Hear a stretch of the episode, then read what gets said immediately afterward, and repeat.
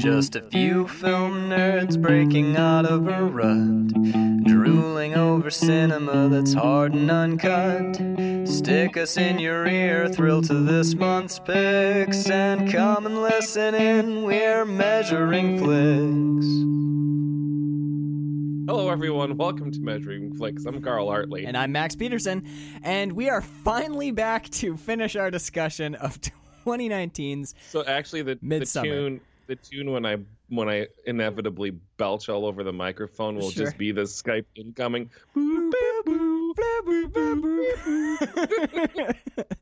Just yeah, even Skype was like, "No, no, we're dropping this call. no. That is too disgusting."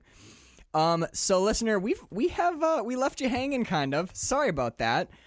Uh, we we weren't able to get all four people together. Um, so we kick we kicked the can down the road as far as we could, but we're gonna wrap up our discussion today because it's time to move on. Um, so it's been long enough. I'm gonna reread the director and that sort of stuff. So it's 2019's Midsommar, directed by Ari Aster. Um, cinematography done by Pawel uh, Pogorzelski. Pogorzelski, I think it is.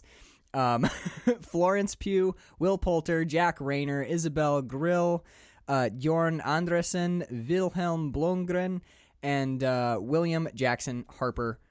This movie was amazing. We talked for a long time in part one about just like the opening 20 minutes. So if you yeah, want, we we barely got into camp.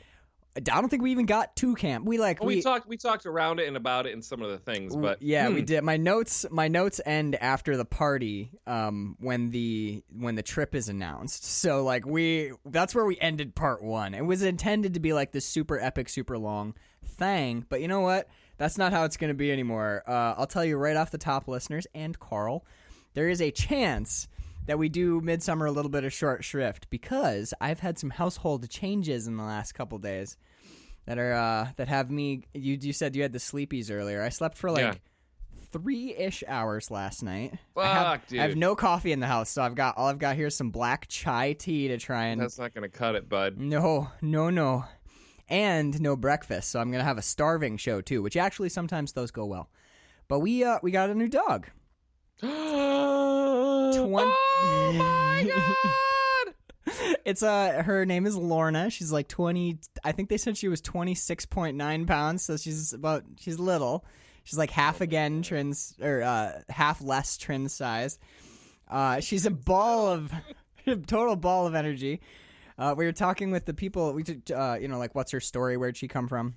Yeah, She's bounced from th- three or four different families, rehoused in like three or four different shelters, and she spent some time on the street. So she's a little, she's got a little bit of uh, anxiety to work through. you gotta watch that one. If she starts selling you short bags, I know let that's me what know. I'm Let weighing. me know. I'm I'll weighing every bag. Those dogs that get off of the streets, man, you can't trust them for shit.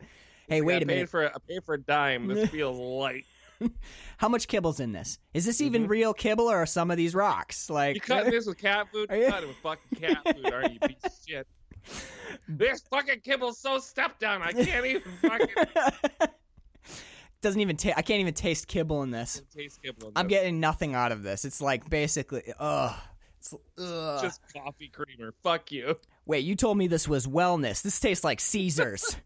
but uh, but yeah, so I uh, she's been kind of a handful. She's adjusting, you know. So uh, I slept downstairs with her just in case. She has a little bit of an upset tummy too, because kennel food, you know. Yep. Oh yeah. So uh, I wanted her to be close to the door just in case there was going to be any sort of incident. So if I seem tired or scattered or more scattered than normal, that's that's what that's about. I think that's fair, man. Yeah. Congratulations. That's awesome. Thank you. We're gonna send pictures around, and I'm just keep an eye on me or Bird's Instagram feed, and I'm sure that's Oh, all yeah. you'll see for the next month. Um, how you been, man? But Just- all right, dude. White general. Club is still just like kicking my ass. I, know think it's finally weeks. settled down. It's like a six week pro- uh, process, man. It's crazy, man. Yeah, It's I'm- actually going on seven. I did 13 days in a row, which isn't bad. Like whatever. I don't fucking care about going to work. Like whatever. It's fine.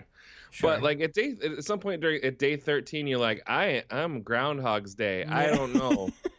I don't know what day it is. I was pretty sure I was somewhere in November. right. Too, Right, too like, many uh. too many work days in a row is uh, And all the and all the emails I'm getting are all seeming the same now. All the names are blending together. I'm like, did I help Julie Julieson already? Did Julie Julieson email? Did I miss Julie Julieson? Oh no, that was Julie Flulieson who I was thinking of. Oh well, the wine club is big as yours. Like makes sense.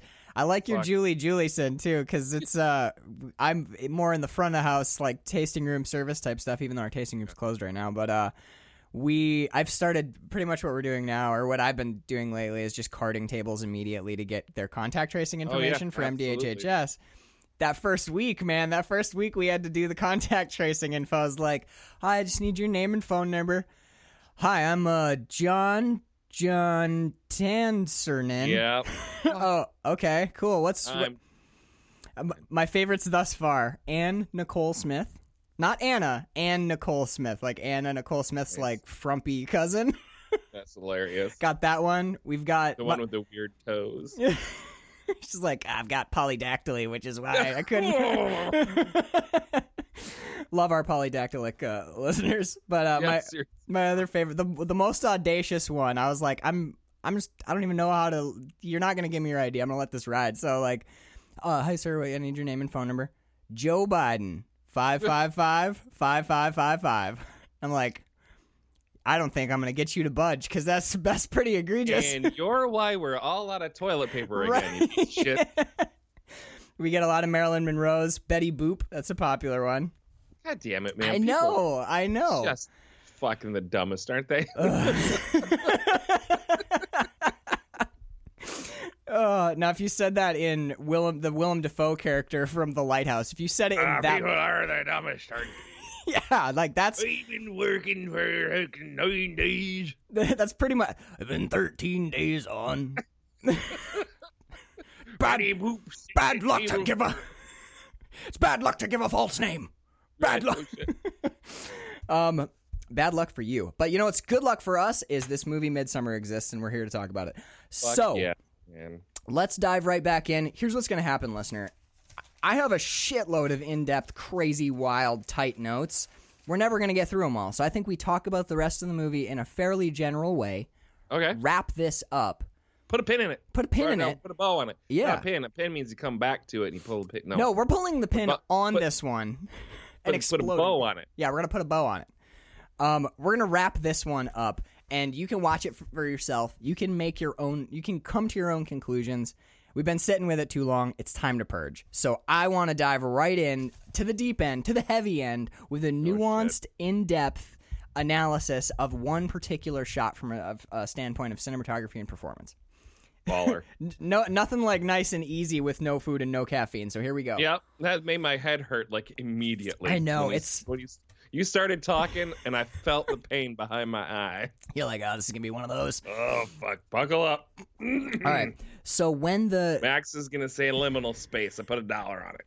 Uh, damn it. All right. Well, I owe you a dollar because it's pretty much all of this whole shot's all about liminal space. Well, it's yeah.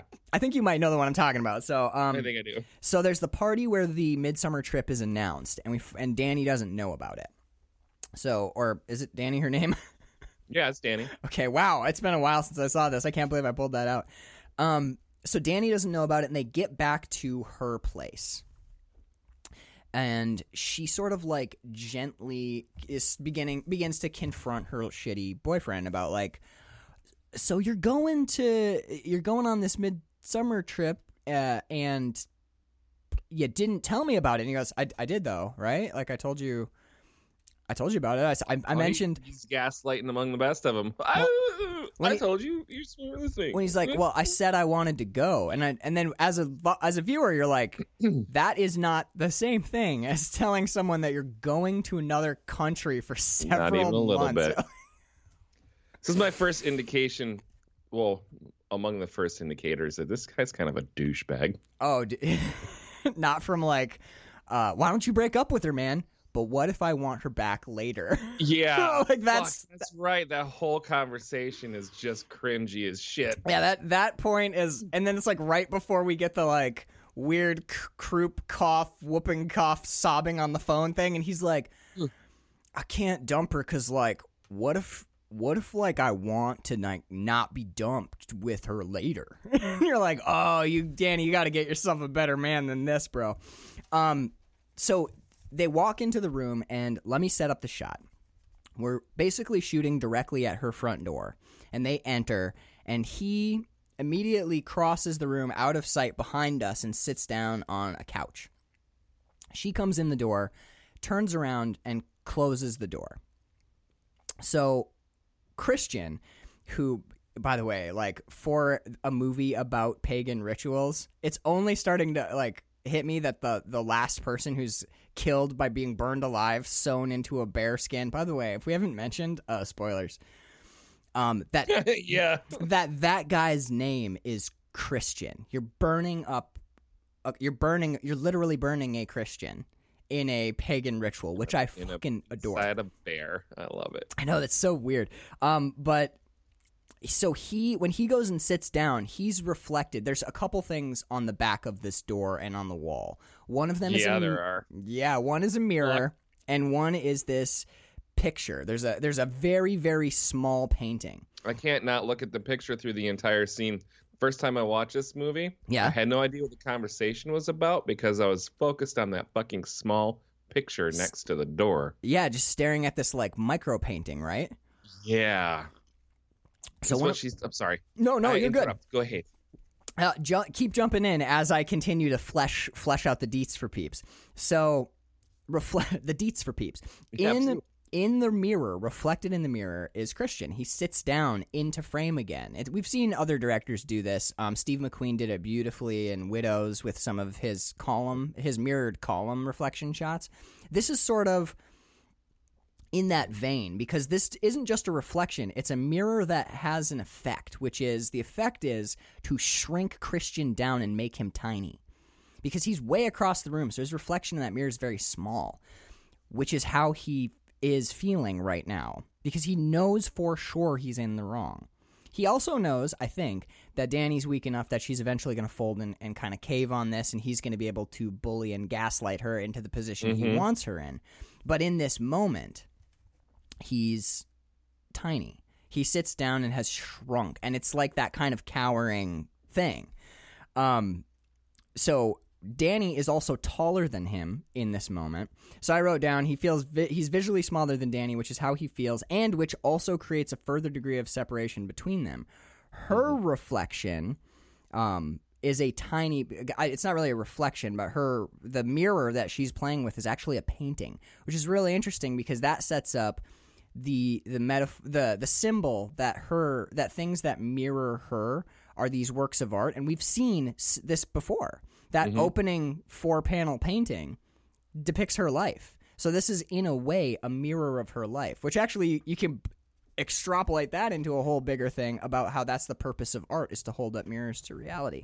And that Well, Shakespeare said it himself yeah. in Hamlet. You hold a mirror up to nature, and nature was the name of the character who was actually holding a mirror up to himself. Yeah, in this one, uh, Ari Aster's holding a mirror up to uh, all of our worst nightmares. I was gonna say to my desire to be in this cult for some reason. yeah, maybe. Whatever weird you think that is. That- yeah, that's strange. Like when the movie gaslights you into the point where you're like, "Oh, you really didn't understand it because it's just honestly, it's just really their it's their pagan, uh, it's their ancient religion," and then someone has to tap you on the shoulder and be like, "No, um, yeah, but it, but it's a cult though. crazy, but crazy people though. Yeah, it's a, you know. it's they're they're burning people alive at the end, and then you go, Do, do you forget about the part where they jumped off a cliff? remember all the mur- yeah, the, you that guys, part? You guys watch some suicide happen, and it's all the murder that happened. They just The- don't understand the deep roots of the uh, the, the Nordic religions. Again, man, I'll hand it to 2020 has a lot to do with that. It's like, but it's just they're all home and they're taken care of and they love each other. There's people around. They That- can touch each other. that might be it, dude. It's like any anywhere that lets you touch someone else. yeah, even if it's putting a knife in them, you're like, okay. Wait, wait. Before you burn me alive, you're gonna you're gonna have to physically wrap something around me. Like you're gonna swaddle me like a baby. Well, yes, but then we will burn you alive. No, no, no. But you're gonna you're gonna t- you're gonna wrap me in a cozy bear pajamas. Are these my? Let me pretend they're bear pajamas. God damn it. Um, but her her reflection, her her mirror is that tiny painting, and that painting is a picture of a girl with very similar hair to her. It's it's blonde and pulled back in a kind of like a messy ponytail, like she does. Turn and uh, she's turned away, looking back over her shoulder. She's dressed the same as Danny's dressed.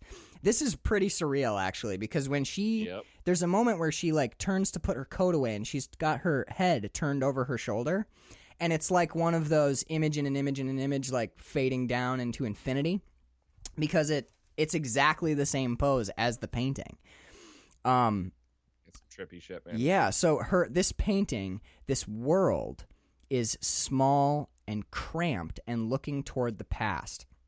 And I said that there's what is in the background of that painting is indistinct. What is Danny looking at? We actually can't really for sure say. It's probably a building, it might be a building, but what it actually looks like is just a huge big black indistinct smudge, kind of a monolith of just darkness.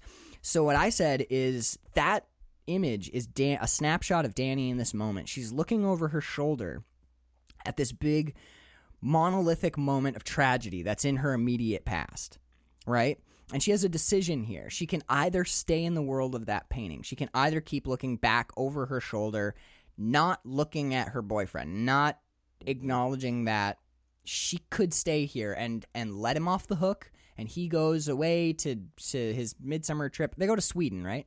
That's Sweden. Yeah. So they go to Sweden and she just keeps living this life that she's living. It's a moment of choice and I it becomes really beautiful. Also, I think it's cool that when she turns her head to the left to look over her shoulder, Christian like won't make meet her eye and he turns his head since it's a reflection, he would also be looking left, but he looks away from her in the reflection. So their their reflections turn away to put their backs to each other, um, which I thought was just amazing. Then, to continue this shot, this is a full page of notes. Sorry, on this one shot, No, I'm digging it, man. the white door. The door is pure white. The white door is balanced by a sort of not quite equal, but very close to taking up the same amount of space on screen. Um, a big rack of dark clothing. All of those coats and sweaters are like black and d- midnight blue. So the door is white, the clothing on the left is black, and there's a strip of blue wall to the right of the door that is balanced by a blue sweater of an identical hue immediately to the left on the rack. It's one of the most beautifully and intricately balanced visual images I've ever seen. He's balancing light areas with dark areas. He's creating reflected um, reflections of color. The mm-hmm. mirror is exactly Danny's height. So when you look at the screen, the mirror and Danny take up two panels of space, equating Danny essentially with this mirror, but also just creating really beautifully balanced moment. And I think it's on, on purpose. The reason that he's doing all of this. Let me, Danny and the mirror, the blue, the blue. There's a key on a chain, right? The key that's hanging on the chain hangs more or less perfectly between the deadbolt and the doorknob. So that is the first moment where I started noticing triangles because the key creates a Oh, triangle with the dead no- deadbolt and the doorknob, right? So the hmm. key is equidistant between the two locks, which I thought was amazing.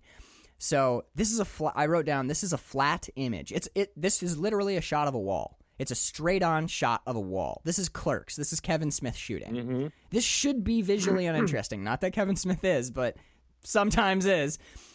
Uh, But this should be visually uninteresting. So why isn't it? It because it's a flat image that is absolutely loaded down with symbolism, false depth because of the use of mirrors, Mhm. which is why people employ mirrors anyway. They make spaces seem bigger. So, and a, and a and a, a composed of exquisite attention to balance, geometry, detail, symbolism, and the most beautiful part of it is the moment is exactly that. It is a moment. And so Aster's flashing these these images past us, you know, like we talked about in the last uh, the last time we did a show on this is it's like watching tarot cards Mm-hmm. like someone pasted tarot cards to a film strip and then they whip past you so fast that you can only catch like one in three. Exactly. So I was thinking that because this really, Well, your brain catches them. yeah, You aren't oh, aware that your brain is catching them, though. But that's a great, brilliant thing about it. The think- best part is subliminal filmmaking. I mean, it's fucking. I, I think that's part of what what makes us fall for the fall for the society at 1st Mhm. before you dive in and like and start realizing the culty aspects. I think part of it is that sort of like subliminal suggestion type stuff, you know. Um so I have a theory. I don't think that he's just showing off here. You know what I mean? I think the reason that he's attending so much to this one shot is because this is the this is the moment at the the peak of the mountain. This is the that we have a teeter totter going here, right? And it's a this balancing act of of is she going to let him off the hook? This is the moment. If she lets him off the hook, her life stays the same. If she doesn't, she goes to Sweden and the whole rest of the movie happens.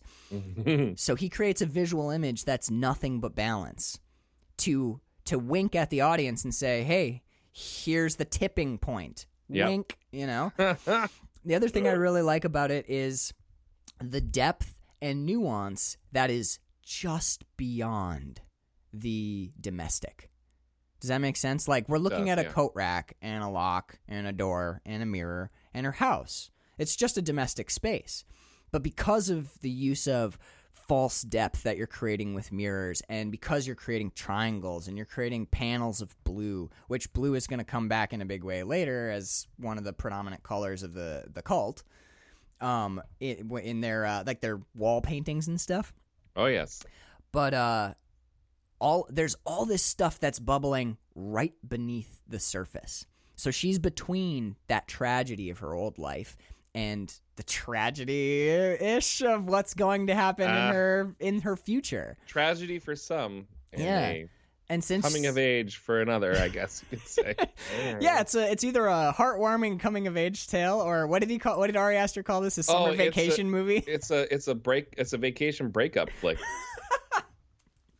Um, and so because she is between two places, Carl, she is in fact in a liminal, liminal space. Yes, that's right. Hmm, Um, Measuring flicks, sponsored in part by Liminal, liminal Spaces. spaces. Have you felt too grounded recently? Do you need a little bit more uncertainty? Would you like to be in between things?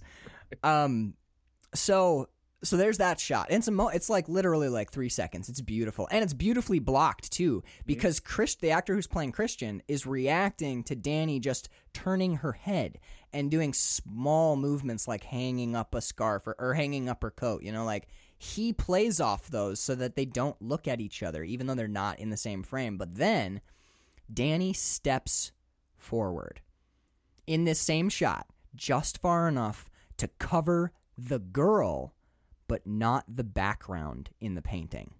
She literally steps in and assumes, because she, remember, is looking over her shoulder, Mhm. she is stepping into that exact same place and posture. She becomes the girl in the painting. So we see her very literally looking at that black monolith of tragedy in her past. And very consciously, Danny turns to face Christian, the effect being that the girl in the painting turns to look forward out into the real world once more.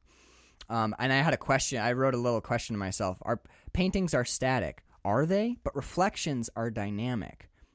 But the point between a static painting and a dynamic reflection is us. We are somewhere between that always because, you know, like a, a reflection shows us as we are, a painting shows us as we were. Because the moment a painting is set down, there's a, I think there's a famous line in the picture of Dorian Gray about this. The moment you put paint to canvas, it immediately becomes a lie because you've aged. You're older. You know, you know, your hair has changed. Before the before the brush leaves the canvas, it's a lie. it's yeah, already a lie. Yeah, yeah. Um, I thought that was really cool. Um, so then they have their what a what a fucking great argument. Like we talked in the last episode about um, Aster giving people time, and we talked about this with Hereditary too. Just giving people the time to to act and to work Yeah. lines the way the line would land. So there's you know when I when I say like a movie argument, yes. you know what I mean? It's Oh, like yeah. okay, uh, this scene is gonna be. It's got to. We have to have this done in three pages or three pages. Gotta about get three- out everything. Right, so it's like, I can't believe you would do this, Gerald. Well, what do you think that I would ever do, Martha? And the reason that they crawl all over each other's lines is because, you know, we're just having a disagreement and we need to get to the next plot point. Yeah, we're trying to fill it. We're Right. trying to fill in the gaps. We're trying to do some exposition. Yeah, you're trying to do a lot. Right. Those So, scenes typically so you, and then one way to force exposition on a crowd or on to an have an argument. is to have an argument and also to make that Don't you remember this didn't work last time in Rio when we had Stan with us? Right. Remember Stan, the old man? He was a safecracker like you, but you're a better safecracker than he is. But you have that one safe that you can't quite get into. Happens to be the one that we're going up against now. Danny, every time I want to go on a thing, like just last year when I wanted to go to Cancun, you told me no. Well, Christian, it's not like that Cancun was the only trip you sprung on me last year. Like, yeah, okay, so you want to try and force all of the the the backstory in, but what Ari Aster does is he's like, I still need all that. I still need some backstory, and I need to show the dynamic of the relationship. But I don't think you would see the real dynamic of the relationship unless you let them do this thing they're doing, which is they're doing that argument where you each say something and then you drop it into like this silence. You say a say a sentence and it falls into this like bucket of silence that spreads between the two of you. And then the tension grows until either one of you has to say something or you're going to break up. Like there's two choices. Like that's how fucked They're having are. I don't know. I don't know. They're having like the I don't know argument. Yeah, especially like you're like I'm gonna make a point, but I, mean, I just don't know. I don't know. es- What a- you, uh, especially when Christian Christian keeps trying to make points, but because he's in the wrong, a lot of his points end up being can't. something Yeah. like, "I should go. mm-hmm. Maybe I should leave. And he's Should I "Ah, go?" I don't know. Maybe I should go. And he's trying to force her hand to tell him to let him off the hook because Right. if she says it, then he's not responsible for the relationship ending. She is. Like, Right, right." manipulative motherfucker. The dude. the worst for me is when he like apologizes and Danny says, "I don't want an apology. I just want you to talk to me." And he's Yeah. like, "I should just go." yeah, no You're shit. like- "Ah, like- I'm just gonna leave. buddy. As soon as she demands conversation from him or some sort of resolution, he's like, ah, maybe I'll just, yeah, just I'm go. just I'm just gonna go. I'm just gonna go. She's like, "So do you do you think like what you did was like good and justifiable and right?" And his response is like, "I do you want anything at the store? I'm gonna Right. gonna go out for a smoke. Do you need anything? um. Good. So honestly, I'm a big okay. Having watched this movie enough times to now just now it's a movie to me. You know, like for a while this was like. I couldn't I couldn't get my head all the way around it. Yeah. It was a religious experience. It was the Oh, most yeah. frightening thing I've ever seen. I still think all those things, but now I've seen it enough times and I know what happens. I can just kind of look at the characters. I love the actor who plays Christian. he's pretty great, dude. He's so fucking good, man. Like you you it's hard to say that the first couple times you see it cuz you hate him so much. You know what I mean? Mhm. Oh, mm. It's Yeah. like Bird and I are burning through Game of Thrones again right now because winter is here, baby. Um and King Joffrey, right? Like you fucking have you seen Game of Thrones? oh yeah. Okay, so you hate Joffrey. You're like, fuck this kid. I can't wait till this kid dies. But then the in between, because I do the show, you're like, that's a good actor. That Oh, yeah. that kid playing Joffrey is What good, sucks is man. the kid is so good that he can't get cast in anything because they know that everyone that sees him is gonna immediately hate him yeah. because of he did he's so good as he King did too Joffrey. good. Like we can't hire you as the kid that wants the Turbo Man doll because everyone fucking hates you. I mean, you can't. He, I, I'm, yeah, I'm kind of worried that he's gonna go the way. Then he's also like 37 now or something because well, yeah, don't cast him as the kid anymore. I'm sure he's a good-looking fella, but I'm worried he's gonna get the Draco Malfoy effect, where you just make him like the a-hole who gets Oh, kicked in the nuts, like the bad guy who gets kicked in the nuts once per movie, just so everyone at home can be like, yeah, the kick him in the nuts. the whole reason he shows up is just to get kicked in the nuts. Yep. King Joffrey and Joffrey's ball-busting babes force, just him getting kicked in the nuts for half an hour. God damn it. Right now, I hate Joffrey enough. I might watch that. I might be like, Bird, did you see what this guy, what the third act of his career was? Look at this. SS officers booting him in the nuts. Oh no. Lady SS camp officers just kicking him. like to show us your testicles. We'll- Oh yeah, Joffrey. if we're going, God. if we're going to dominate the globe, we'll start by dominating your globes. Oh, and that slide whistle. Oh my God. um, all right. So w- the reason I brought up how much I love Christian's shittiness This is show's weird. We, it is, it is, and now we have another two ply that we have to make. oh, God damn it. Still haven't finished the first one. I know. We'll wrap up two So ply. started the first one. I know. We just we just got to build up a budget for a, f- a fake SS camp that's loaded up with sex toys in the in the weird Mengele scientist room. we gotta hire Jeffrey. Je- um, Jeffrey T. Morgan to direct that bad boy. Yeah, talk mm-hmm. about the third the third act of his career is like I made folklore. you sons of bitches! I made folklore. I made folklore. I'll be in my trailer. What are we? Oh. Sh- what are we shooting today? Can I see the sides? Give me the sides. oh god damn. Because he's a consummate professional, if nothing else. We've always said that about Jeffrey T. Morgan. Oh, he'll be upset, but he'll go in his trailer and he'll he'll figure out the shot list for the day. yeah, of course. And you know what? When when he shows it to us, we're gonna be like, God, you're elevating this garbage to art, Jeffrey T. Morgan. You see, storyboarded even the in between parts that we're not shooting. Yeah, uh, so I came up with some backstory for uh, Ilsa Spike Heel, you know, Ilsa, yeah. Ilsa Spike Heel. I think that she grew up. She was a sensitive girl. um, but the reason I brought Christian up is the next scene when he goes over, and again we see Christian reflected in a mirror. Because the next, the next scene we really kind of the next important scene is his friends all sitting around working on their theses and their like PhDs and stuff, and working on their um, uh, what's it called? Not a thesis. A is it a thesis? Yeah, they're working on their theses. Yeah. So they're all working on their theses and they're getting ready to go. Um, they're getting ready for the trip, and he comes in again, reflected in that mirror. So again, he is smaller physically than all of the rest of the people in the shot, but because they're all seated in the mirrors over the mantelpiece, he's above all of them which is interesting because we're about to see him, even though he sh- doesn't actually sit in this uh, this position in their friendship group, he kind of becomes the alpha here. He dominates this scene, and I think it's interesting that Aster both shows a reflection of him rather than the actual him, and uses that reflection to place him in a false position of superiority Yeah. because it's not really him; it's his reflection is above them all. And it, I because what he says is, "Hey guys, Danny's Danny's coming up," and they're all like, "Okay, we hate your girlfriend, but that's fine. We can um, we do you want us to clean up?" And he's like, "No, no, it's fine, no, it's no. fine." Also, I told her that she could come on the Sweden trip, and they're all like, "What the fuck did you just say?" And he goes, "But, but." She's not She's gonna say no. she's She's, gonna not gonna do it. well, he doesn't. He doesn't say she's gonna say no. He says she's not gonna come, and they're like, oh right, yeah. they're like, Hmm. so did you, did you ask her? And he goes, I asked her, and she accepted, but she's not gonna come. And they're all What like, fucking asshole. yeah, and they're all like, I don't. right. Yeah, and the one guy goes, "Uh, "Okay, all right, that's cool. I we thought you were saying something different there for a second. and I you Yep. can tell they're all like, "Guys, this is going bad on us here." I think. Yeah.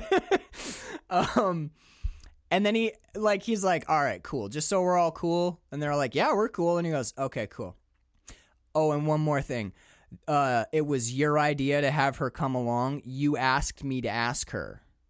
I had nothing to do with this.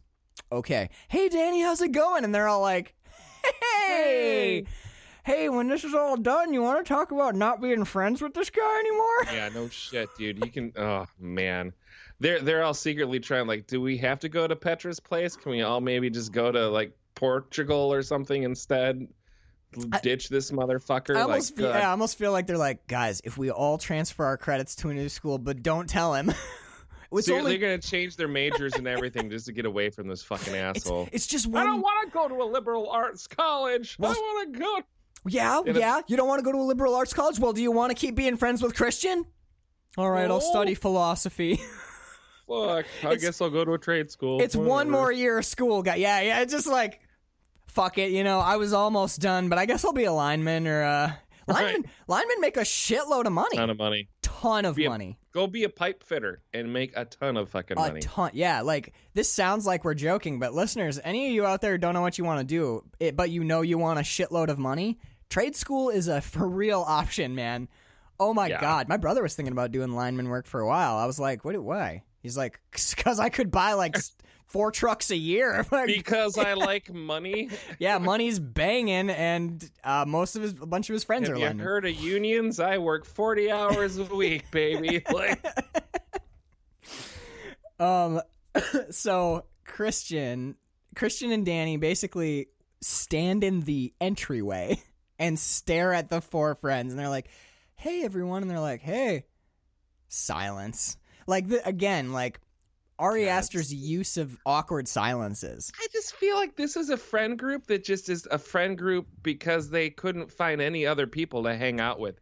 I don't get any sense that they're all like super chummy. They go and they hang out the bars together, but it all just seems like a relationship of convenience, but it's inconvenient at the same time. Yeah, Is this sort of the people you got thrown together with at church camp and you have to associate with them? I feel like there's some genuine warmth between um I can't remember I can't remember all their names at this point, but like the the Swedish guy and the like drug hungry, pussy hungry asshole the jester, guy, the joke, the jester the, guy, yeah, yeah. the the jokey character. I feel like and um and also the uh the the like primary rival of Christian, like the black dude. Yeah. I feel like those three have some level of camaraderie. You know what I Right. mean? Well, Petra, where- how I forget his name. Is it Petra? That's the name of a band. Um, it's pe- Pach- pe- Pe- Pe- Pedro. It's not What the hell is his name? Uh, I only have like seventy pages of notes. I'm sure it's in here somewhere. The the cult one, Yeah, yeah. but he's gonna come a- come across as friendly with everyone because he has to because he is he's wooing them right. to come to Sweden and die in a barn. and uh, have ev- have them get all of his like air quotes sisters pregnant. Think. exactly. I mean, dude, Pele. Pele. Thank his you. name's Pele. Yeah. Okay. I've Petra is Petra is like a Christian heavy metal band or something, isn't it? No, that's Petra. Petra's Pet. Petra's Is there a na- band named Petra? I don't know. Is Petra. Pet- I know Petra's a name. It's a Hmm. name. I know that I don't Hmm. know anything else about it, but It means like rock or something. petrified. That makes sense. I'm gonna say Pet- factual. Petrichor? Pet pet Petra petroleum. So it's either oil or rock, one of those two things. One of the two. So Christian gets p- peeled out of the room by basically the jester character who's like, I You have a cannot. Yeah. hey, can you look at this? Uh, my the keys on my keyboard for me, like the dumbest excuse. My. R is stuck. Can you help me with my R? Yeah, we're gonna go into the other room and check the hinges on the cabinets. You know, like it's like that. And then You don't think they're possibly talking about her, do you? yeah, and they're like both staring at Danny as they do it, and they're like back out of the room staring at Danny. Oh, it's just they don't really, listener. But um, when Danny sits down with Pele, this is one of my favorite scenes from this portion of the film because the rest of the friend group is giving her like not even the slightest time of day. But Pele, what he says is, "I'm really happy you're coming with us." because we've as, we talked about in part one of our coverage of Midsommar he wants he only wants her to come like really the friends are kind of just like bonuses because you can give them friends as offerings how yeah, because friends are how you get her there. You don't get her there without the friend group. right right but she's the she's the focus of of pele's attention and there's this this is the first of two times that we'll see him bring up the i understand how you feel my parents died in a fire Spoilers! Go to the end of the movie. I wonder how his parents died. In a fire, you say. Hmm. Oh, look at that burning building over there. Full of... I wonder. I wonder. Did they volunteer as tribute? I feel like they did. But this is that weird cult thing again, you Mhm. know, where he's like, he's like, Danny, my parents died in a fire, and uh, then I was, I had a family, and it, you know, like when he when he does this speech again in about an hour, the way that he sells this, I'm gonna air quotes it here, but when the way he sells this community, Mm-hmm. you know, is so enticing. Even as even as a viewer, knowing that shit is going bad, knowing that some of these tourists have been killed by this point in the film, when he's like, and I felt held by my family. Yeah. Do And- you feel held by him, Yeah, he's like, Danny? and he goes, everybody deserves that. Everybody deserves a family. Everyone deserves to feel held. And you know that it's a line of shit, and he's just keeping her there. Oh It's- my god, it's as- so ruthless. He is so good at the lie that not only is he convincing Danny, he's convincing us at the same time. and I think that is the that right there. What you just said is the is the trick of the film. Mm-hmm. because in a with one addition, which is I don't think he's lying. No, he's I, not. I think he I think he buys the line that he's saying so deeply. It doesn't work otherwise. Right, right. And that's that's the that's that weird gray area that that Ari Aster and his cinematographer here are able to weave into this movie where you're like like I you know in your brain that all these nice things they're saying, these nice things they're doing, all of the support like that that moment where like Danny's having an emotional breakdown and that group of women are like feeding into her emotions, right? Part of that is really beautiful because this is a group of people who are all here to sort of emotionally vibe with you and help you get through this thing and we're all in this together. But yeah, but everyone else is dead right now, you know? Like yeah. it's the part that you forget. Meanwhile, your boyfriend is impregnating one of the uh, women on drugs. Yeah, they're all they're all moaning at him. These chicks are all moaning at you. Everyone feels kind of emotionally supported, but really off center. Like, but I but I don't want to jump too far ahead. But when Yeah. uh, when Pele does his this first speech, where he's like, you know, I lost my family in a fire. She goes. I want viewers to, who are watching this movie for the first time to really truly note Danny's face. I think the actress is Florence Pugh. I think that's who that is. Yep, that's Florence Pugh. Mad, mad shout out to this actress, which we did in the first part as well. But this is truly like a. This is truly like the performance of a lifetime, and this is one of my favorite moments. She's kind of like smiling at him, right? You know, and then he says, "You know, I like I lost my family too," and her face goes, "Oh." The Mm. the O that comes out when she realizes what he's doing, which is he's going to console her and try and empathize because her family all just died because her suicidal sister killed everyone. So when her face like it, it's like you watch a smile like one of the tacks came loose and it it like slides down, you know? And then the the broken minute uh oh that comes out of her mouth. I, I it's Daniel Day Lewis moment for me, man. Yep. It's truly is. It's just exceptional. And then you want to talk about a movie that just doesn't let up on awesome. It gives you that performance beat, which is just like cr- squeeze your heart and make you cry. And she goes, "I'm just gonna go to I'm just gonna go to the bathroom." And we do we follow her up. We go to a bird's eye and we're tracking straight down. And she hits the bathroom door and we pan. We're, we're like tracking along and we track straight into an airplane. Fucking brilliant, man. Yeah, we're in an apartment one second and in an airplane bathroom the next, and we're on our way to Sweden, and we have no time to like get ready for it because we're on our way. But it's as soon as we as soon as oh we're in it, it, it everything fits into place. You know the rest of the conversations that have happened. You Right. you don't there's no no there's no necessary catch up because oh well she obviously said yes. She she continued to go on this journey. Right? She's She- she's here. Yeah. Yeah, it's And she's still she's still emotionally fucking wrecked over this tragedy and it's it's great editing because it yeah. it does. There's no need to give us any more. It's one, two, Nope. skip a few. We've laid all the pieces in place, and now with one very fluid, surreal, it's like pretty surreal, like put you back on your heels editing choice. Bang, we're to the next. We're into the next act seamlessly. It's Oh, beautiful. man. Um, I love it. and then the the the really trippy cinematography. A lot of it's been that kind of like beautiful close up moving camera hereditary work. I Mhm. feel like this is the portion of the film where we start to see more of the surreal camera movement. Yeah. Um, one of my favorites is they're they get they do a, they arrive in Sweden and they're driving out to to Pele's village. And one of the one of several nods to Kubrick.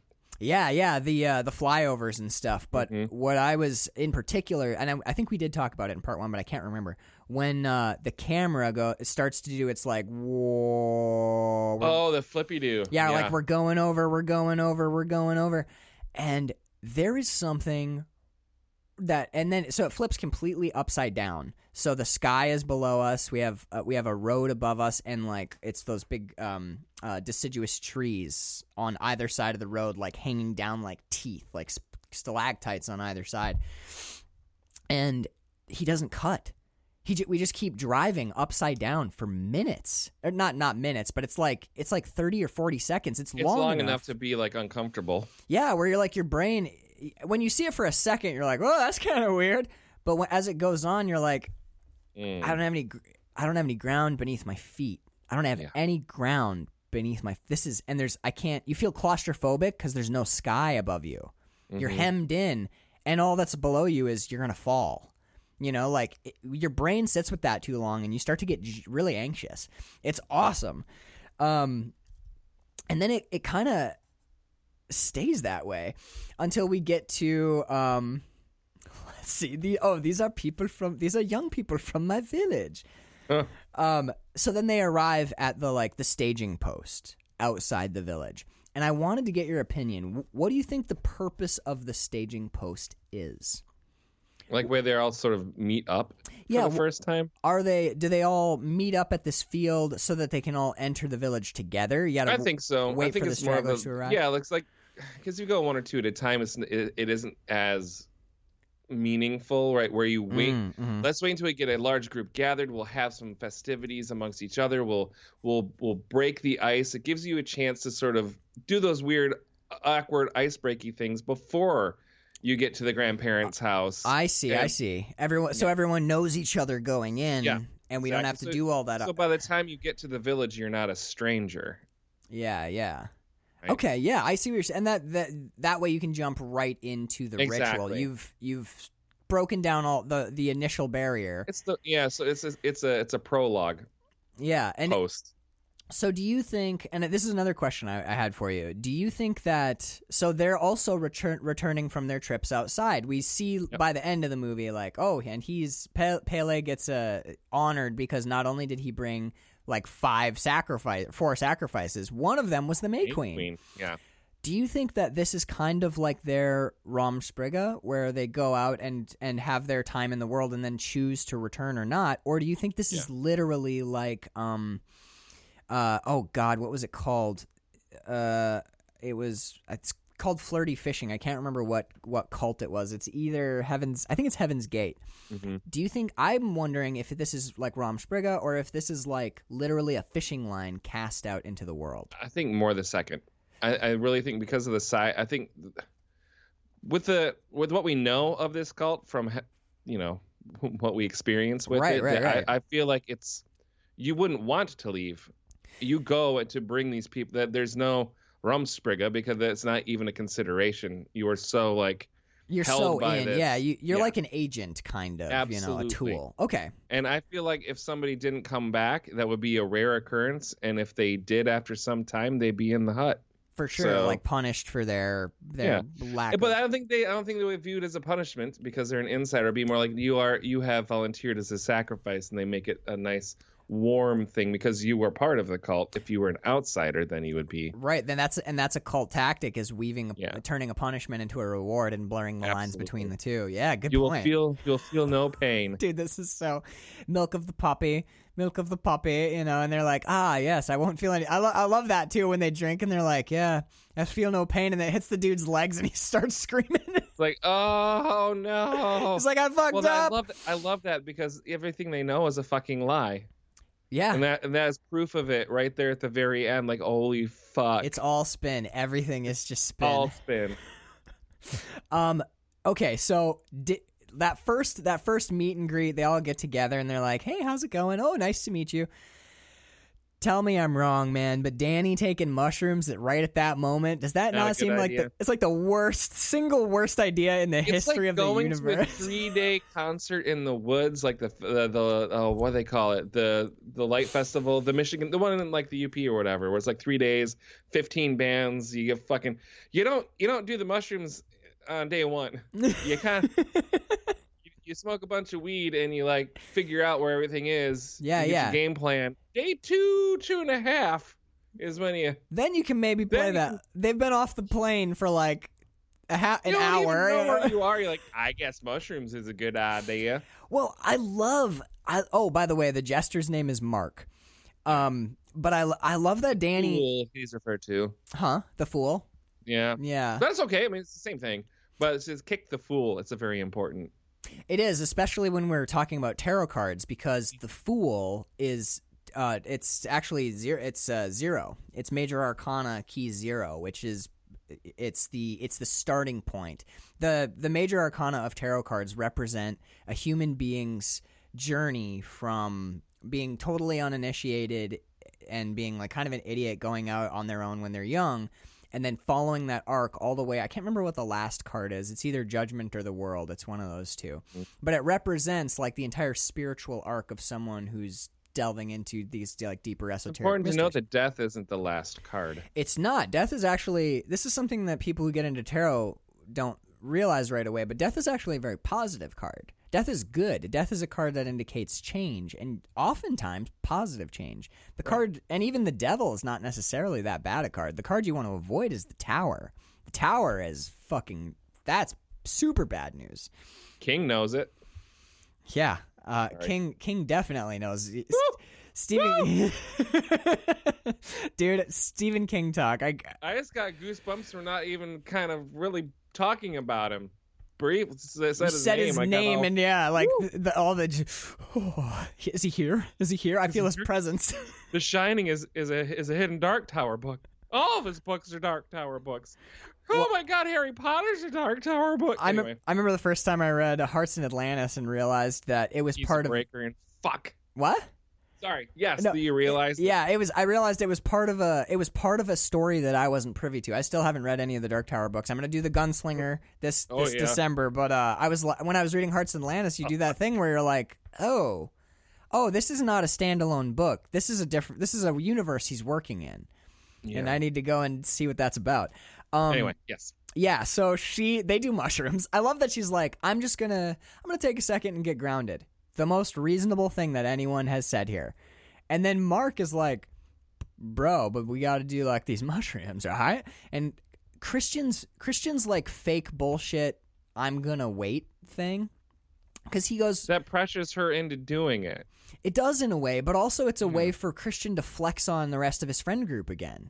Yep. because he goes he goes danny i'm gonna wait i'm gonna wait i'm gonna wait and, and do this with you and she goes okay thanks and then mark mark points out we can't if we do them at different times we'll come up at different times we'll be on a different arc we'll be totally different trips like what do you want to and then this is where christian does that flex where he goes well do you want to wait for us so Yeah. now like for real i understand danny being reticent that's cool let her sit this out what God damn it, christian he's the worst. He's playing both sides, man. He's making her feel guilty because um, I'll wait for Danny.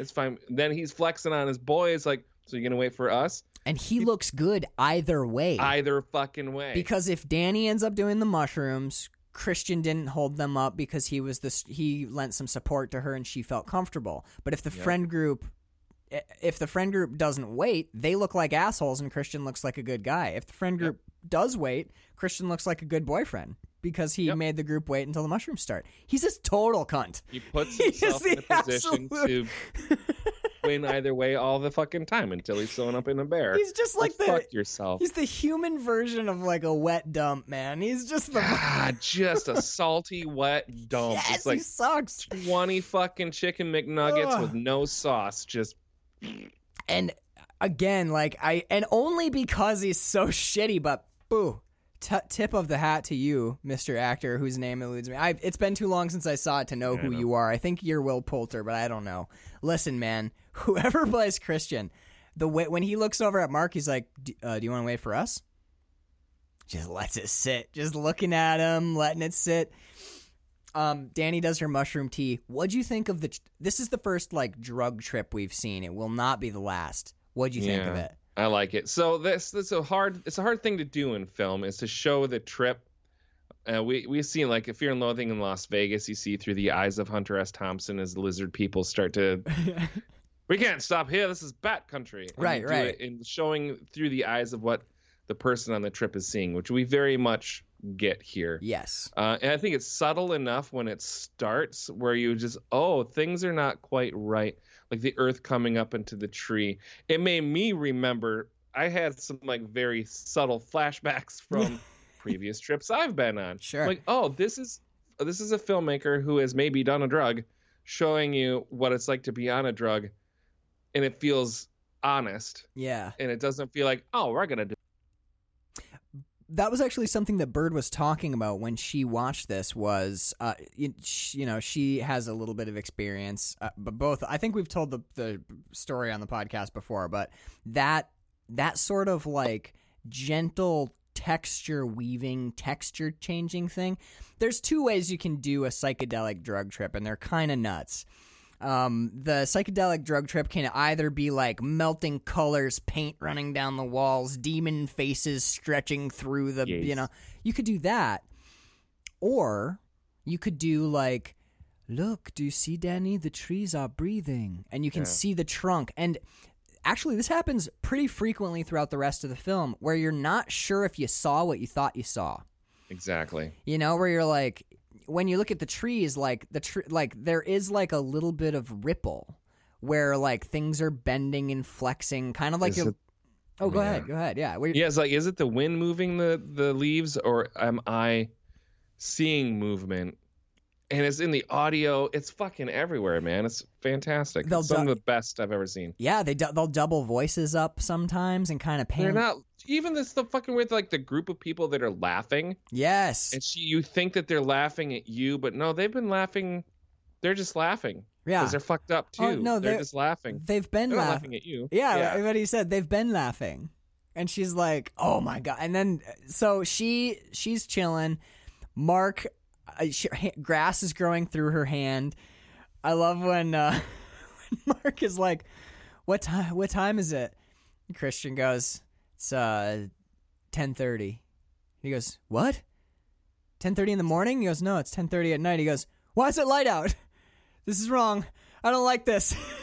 He's like, Yep, above the he is me when I'm on mushrooms. That's I like Pele just being like, "It's okay, Mark. I promise." You know, like what Yep. he's tripping too. Uh, like it's the moment when someone starts to freak out and everyone else is like, you need to calm down. Flip to the B side of the fucking White Album. You'll be all right. You're freaking me out, man. You're fine. Everything's fine. "Don't wreck this for the rest of us." Yeah, you're can- about to bring us all down to your. I'm gonna lay down on the ground. All of you lie down too. yeah, it's just so good. It's, it's right. It's like it's, it's writing and shot by someone that has done a drug and has For sure. probably been that person, and is that's it, it feels honest because it probably yeah. Ari at some point was like, "I need you all lie down. Everybody lie down." Everybody lie down. like at some only with only way we get through it is we all close one eye and lie down. Okay. the only way this works, guys. Uh, what are what's on the TV? No, no, no. Turn No, that no, off. no, That's beyond the black that- rainbow. We don't watch that right now. We turn off the devil's box when we're on mushrooms. yes. We need to get vinyl out, and it cannot, it cannot be distorted. Oh no, I need- clean. It's got to be super clean, Cat man. Stevens. We need Cat Stevens now. Stat. Um. So Danny starts to kind of have a little bit of an issue because she's got grass growing through her hands. She's freaking out a little, so she's gonna get up and walk. And I, I think I pointed this out in the um in the first part, but the point when she she's doing okay with the grass growing through her hands, she's doing okay with like watching the leaves in the tree breathing. The, what what fucks her up is when Mark says, "You guys are my family. Yeah. You guys are my real family." And that second family, the audio changes. Like all the like all the floaty stuff just cuts out. And it just becomes like a word, family. And that's what Danny's that's when Danny starts to like hyperventilate and she has That's to her get up. trigger word, baby. That's right. So she goes and gets laughed at by a bunch of high people. Refuses to hang out with some people who are having like a sausage cookout, which she's. I would have been at that picnic table in a hot second. I'm gonna say Like- that's two fuck ups in a row because that the laughing people they look like they're having a blast. I'm gonna sit down. What y'all laughing? Is it me? What I got something on my face? Yeah, what's going you on? you, you, it's gone. Where is it? Yeah, like when you sit down, like, is it? Do I have a booger, or are we all just wrecked on mushrooms? You know, like. Yep. And then the next people are having a cookout, and she's like, "No, I'm gonna go in this little like, uh, like black unlit outhouse." I'm gonna go in the shitter where it's dark and creepy, and my sister is hiding in the corner. Holy 'cause- shit, dude! When she like gets the when she like lights the match, and you see the the sister in the background with like the you know the that it's gonna be that that recurring image that we see the haunting like gaping mouth tube that horrible shit. I know it was a wild sound. That was Um, gross. It was gross. Um, and then when she turns back around, this is where look. This movie, you know, we talked about it last time. This movie, you know, five minutes in, this is a killer flick. But when she turns around and her face is like, like one eye's too big, and it's all. Fuck. She bangs out the door, and uh, we learn goes and passes out in a field for like For like half a day. yeah, like like oh, we've been sitting here for twenty hours. It's not that long, but like No, when but it's a long fucking time. Like this is hours it's just like how she's out. how long have I been asleep? And the number you hear is like, well, we've been here for eight hours, nine hours, or something like that. And you're like, what the fuck? She did it get dark? Got dim for like a little bit, and Wow. I know it's so brilliant, especially, especially given this like, oh, excuse me, I have to burp, but uh, but yeah, this the the movement from there to the to the actual village, which is the next bit. What did you think of what did you think of that? G- going from they wake up, they hike into the village. What did you think of their little brief moment between the staging area and th- because it's it's a talk about ticks. Yeah. Well, it's it's interesting because Ari Aster is terrified of bugs, and the whole reason that that conversation exists is because there's tons of fucking bugs where they were, Yeah. and Ari on shooting would have like a beekeeping suit on for most of the shit because he hated bugs.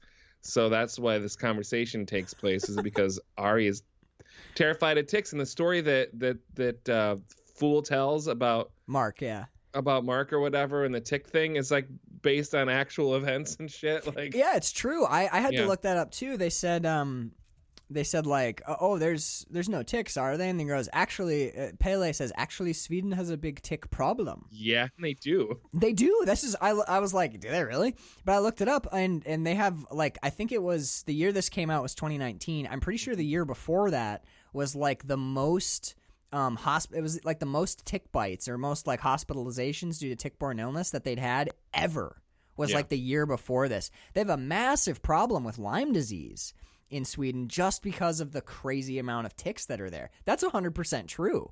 Mhm. Which when you you know watching the movie it's kind of a fun th- a fun like little bit, especially when Mark's like my uncle got Lyme disease. What does he say? Like that my uncle's got Lyme disease. That shit fucks you up. you know, or whatever he said. so it becomes like a little a little bit, and then we round the bend, and there is. Yeah. What did you think of the set design? We talked a little bit about it, but dude, this is really our. I, so so a funny not a funny thing but a lot of times when when i watch a movie and we have this sort of reveal of a settlement or whether it's the village in m night Shyamalan's the village Right, right. or when we're, we're introduced when we, we walk through the through the opening and there the place is most of the time it feels very studio right. like it feels very Soundstage. backlotty yeah, or yeah. it feels like the designers the imagineers from disney put it together right, Like, oh, uh, Got that like oh here it is it's a small world they they make a they make a, a capital M, capital V, medieval village. absolutely and this feels like it's been here This feels like a real place. cared after and the, it's it looks new but shows where where it needs to like it's well because a lot of times i think the the the mistake that that uh, set designers make when they're like this village has been here for centuries they make it look old Right, right, but this it doesn't look old right. it you looks fairly new because you're taking care of it. You live there. You're Right. making repairs. There's not going to be a thatched roof that's falling apart. Right, right, and you're all the boards aren't like rotten and it. yeah, Exactly. But this place looks new, but if you look close, it's old as fuck. Right, like like some of the central beams are very Yes. old, and some of the some there's this one hut that's just amazing. It's one of my because I don't know. I it must be because Aster takes such care with his films, but there's this hut that like goes down a hill. Do you know the one I'm talking about? Mm-hmm. Where it Yep. kind of it kind of like the roof like is at an angle and it slopes down this hill. And it reminds me visually of what she looks like when she's in her big flower mountain dress at the end. Oh, like a this, this slopey sort of. Yeah, that like kind of it's contoured- some of the buildings mm. look a little caterpillary to me, and she looks a little caterpillary to me in that last shot when she's she's like draped in her flowers and she's she's kind of caterpillaring, and really she's like lurching like a slug along the ground. But one of the things I like about that horrifying. caterpillar thing is you know what you know you end up with a butterfly at the end and that butterfly is maybe her smile like you could call this movie the metamorphosis basically from this point on you know Absolutely. um, so I, I have a note about this first walk into the village that I love. I, and it's it goes into what you were saying, where things look a little sound stagey things can look a little like, oh, it's a medieval village or whatever. Right. These are really intricate sets that are each building is carefully considered by the people who put it together. Mhm. And I'm not talking about these cult members. I'm talking about the the set builders. Absolutely. And it's important not just the structures, but we also get that flute music, right? So we get people kind of walking around playing flutes. We talked about it for sure in part one, but when we get to the village, we're like kind of doing a crane shot. We're kind of flying and watching all the villagers. But Aster consciously brings us down into line with with the tourists, so that we walk into the village with them, that we become Yep. one of them, and so begins our indoctrination into this cult, which is amazing and this the attention to not just the way this is shot which is like this sort of like left to right let's spin in a circle and show you the whole village as we're spinning the flutes spin in the mix with us so because he he did like a full surround sound mix so if you're watching this with like a speaker setup or if you're watching on really high quality studio headphones They are surrounding you. yeah, as you as you turn, the flutes fade behind you, but then in a weird way, as you come back around to them, they seem to like flank you. That the the flutes don't swirl the way they should, so the sound design kind of puts you off off of your balance a little bit.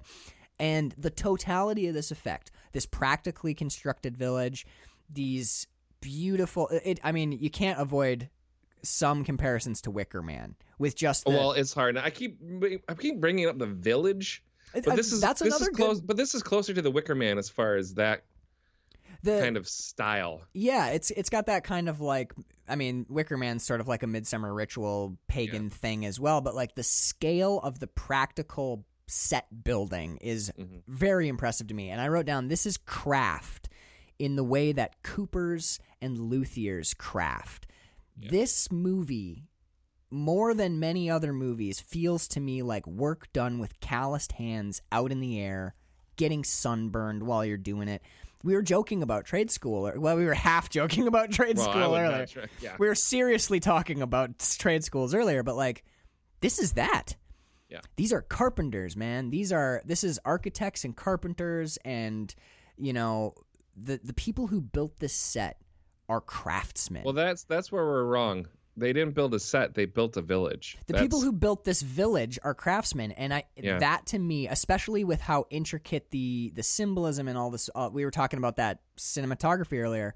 Mm-hmm. I think Ari Aster, what makes him and Jordan Jordan Peele to a lesser extent, but with Aster's movies in particular, and also Eggers, because we just talked about the Lighthouse, and when you watch The Witch, you'll see I'm watching too. it when we're done. okay, Because I got because I got to watch it when Danielle's not home and sh where she's home for the holidays starting mm. tomorrow. So it's my only opportunity in the next five days. I'm watching it. You should definitely definitely spin it and let me know what you think. But like, I I think that Aster and Eggers in particular, those two directors are craftsmen.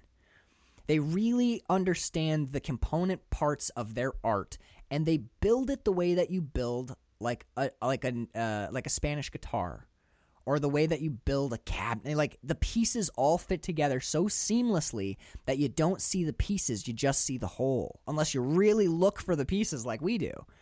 I love that, man. I love that so much. Makes me. I'm. I'm smiling like.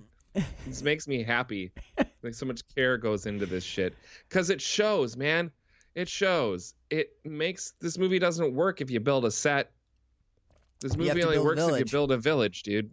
Because that's the whole fucking thing. part of me wonders you if you can't you can't build you can't make this movie if you've got if you've got actors playing playing a coven what you mm-hmm. need is people you need people playing a cult you need people in a cult it's weird man like the way these performances shake out nothing nothing feels performative everything Filmmaking is kind of the arts are kind of culty, though, so that makes sense. Like yeah when that- you get a group of people together to put on a play Mhm. or to make a, a film, you become a cult of sorts during that period of time. Well, Carl, don't, So- don't you become a family and you feel held by You them? do. You're You totally do. right. I And hadn't thought of that, but that's and totally then true. at the cast party, you feel that there's like a postpartum depression that happens after a show or after a shoot is done.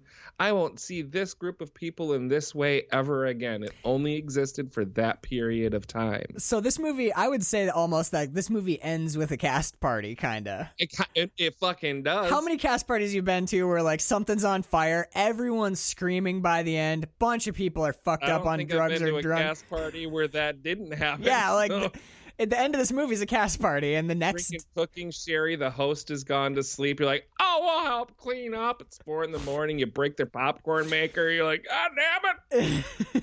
You thanks find for hosting. you find a a, a, a Rubbermaid of Jello shots in the fridge. yeah You're like, how did we miss these earlier? Someone she's holding out. I was Yeah. young Kill her! the kill her. You know, someone threw up in the chip bag. Like, hotel playhouse has some weird cast parties um, Forest Roberts Theater up at NMU as well. But that's out- it i mean Yeah. it's, it's a it's a cult man You're totally right. So they've got so they've got stuff to draw on. They have experience. They're like, ah, what was it like to be in? uh guys and dolls Guys and dolls. Oh yeah. So basically, I imagine that this cult is just what it was like to work on Guys and Dolls. Like, oh, you missed your lines again, Robert. Uh, climb the climb the cliff and throw yourself upon the rocks. you need I- the new, new sky masterson I go gladly. look be a lady um, I got snake eyes again. so I Might as well jump on this rock. And oh, I fucked it up. Oh, fucking! I can't even jump on a rock right. Gah.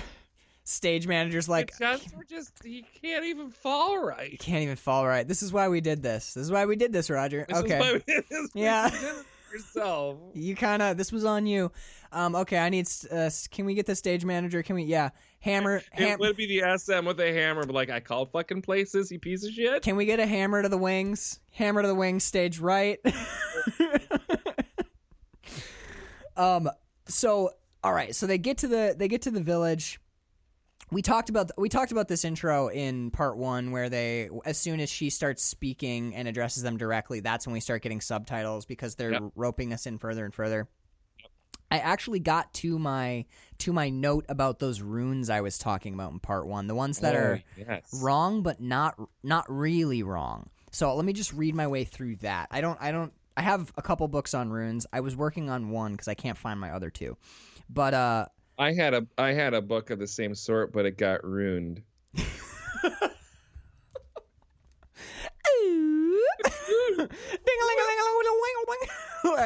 We need sound effects on this show, we gotta do. We need, I a- have we to- need a foley artist. Yeah, I don't for even know what that thing is, but it's the thing where you like you shake it and it goes like you know what I'm talking about? Oh, I do. I need one of those just A, for bang, when a bangalanger. a bangalanger for when you do your dad jokes. I just we need to punctuate them somehow. I could do like a cowbell or a kazoo. I have a kazoo. I think a kazoo oh, is the move. Like every time you do a dad joke.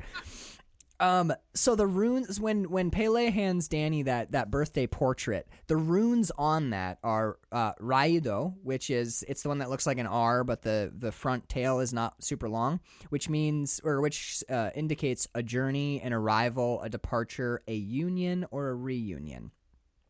And the other one is uh, Dagaz, which is sort of the um, uh, uh, like the what the hell's it called? The the sand goes through them. You measure time with them. Hourglass. Hourglass? Yeah, it kind of looks hourglassy, um, which is very interesting. I said that really shitty, like an hourglass man. um, do you mean an hourglass? I have a new puppy, Carl. I didn't sleep much, bro. what do you call the thing? It tells time. A clock. yeah, yeah, that's the one. Um, but so this is really interesting, actually. So that that rune is perfect for this film because that represents day, daylight, dawn, a breakthrough, and radical change. So that one rune is like the whole fucking movie. Now, what's weird is when he hands her this, Raido is reversed. Right? Which is weird because it's it's Raido as though in a mirror. So Raido's reversed and Dagaz is turned on its side. Now, because Dagaz represents day, daylight, dawn, etc., and kind of looks like an hourglass, what happens when you turn an hourglass on its side, Carl? the the the sand evens out. And time mm. stops Yeah, it sure does. because night is not coming. We are paused in daylight. So I think that is what that's is. Now, shit, man. Now the reason, yeah, I wrote it day day as permanence and radical change from an unexpected angle. Now the reason that I wrote that down is be I thought that maybe Raido was a mistake, but because Dagaz is on its side, it's tipped down. That shows me that both of these runes are intentionally the way they are. The way they should. Right. Yep. Right. So then it becomes a game of like, what does that mean? I have no answers. I gave you what I had, which I think is like time is paused, and maybe we're kind of calling back to the mirror thing. Where, uh, but but I don't know. It's maybe it's her through the looking glass because we're seeing a breakthrough, radical change. I'm not sure. There's another um, rune in this shot on the building behind, and it's Ansuz, which is the uh, it's the F looking one, but both of the the little short arms of the F are slanted slightly downward. Mhm. Uh, and the the building with that on it is I- I'm pretty sure that that's actually there as part of that structure because that represents knowledge, wisdom, or the mouth, which is kind of spooky ooky when you think about when you think about the how the yeah how they kind of get like the, they get sort of swallowed up by this cult and also Mm-hmm. s- that particular building is where they keep um the book their like holy texts is in there so we do s- which is another fucking scam. oh wait till we get to that Oh dude my um Fucking god. uh also God damn it. It's so good. uh we, let's see we d- how do you feel about because we did I know that we covered some of this in part 1 how do you feel about me giving us like a topic hit it real quick Yeah. as I run through Yeah. some notes Let's do it. Let's do it. Let's do it. So, what do you think? We talked about that love story tapestry in reverse, yes, we did. which I love, but we didn't get super deep into the the their the paintings in their sleeping space. Oh, So, their story. It's each one of them. yeah, It's it's their tale is told uh, it, like above them as they sleep. yeah, they're, they're Panel panel for panel. It's almost like precognition. It's yeah. there was something Fucking crazy. there was something I thought kind of interesting about that because you're you're right. Like in that giant vaulted hall where they all sleep, they've got all the cots set up. It's like multi layered, multi level. I mean, um, on the walls we can see paintings of, like you said, what's going to happen to Mark and Dani and like a lot of their stories. And I, you can go on IMDb. I didn't. I didn't go on IMDb. You can find there are people who have gone through every frame of every shot. Yeah, and I started and then I'm like, you know, it's, I don't want to do that. What I did do though was Yeah. listen to several um uh like Q and A's with Ari Aster. Right, right. Um, did he get into at all? Uh, like w- what every like what the art on the wall in this building is one of the great fascinations of fans of this film. Yep, and get- it all it yeah, it all matters. He Yeah. didn't get into detail. It's like it's it's there for you to explore and to discover, but right. every single fucking panel, every single thing that is on that wall is intentional and it means something. what I was thinking about the the the fact that their stories and their fates are also Yeah. part of this this room that is telling the story of I think this whole group. It is. There's yeah. there's an element of self fulfilling prophecy there. Well, I think they seek out people that fill those positions, right? So it's not that we're seeing a vision of the future like the cult somehow managed to know that this would be Mark's story. Okay. They found someone whose personality when they went fishing Yeah. would naturally align itself with that particular story and they manipulate that person to fulfill that need. Oh my god, that's interesting. So they go out in the world and basically what they're doing is we every need a fool, we need a this, and we need a this. And they have enough time to discover the personality types that would fit that role. fuck whatever idea I had. I love this idea. They're they're they go out and they are gathering the archetypes of their own mythologies to recreate those stories. That's fucking awesome, Carl. What? oh my god, I love that idea, man. So as part of their ritual, they're like, these are the things that we do every year. Every year, hmm. someone gets blood eagled. Every year, somebody gets somebody tries to obtain hidden knowledge and is killed by a you know whatever you know. Yep. And they go out and they find people that they can.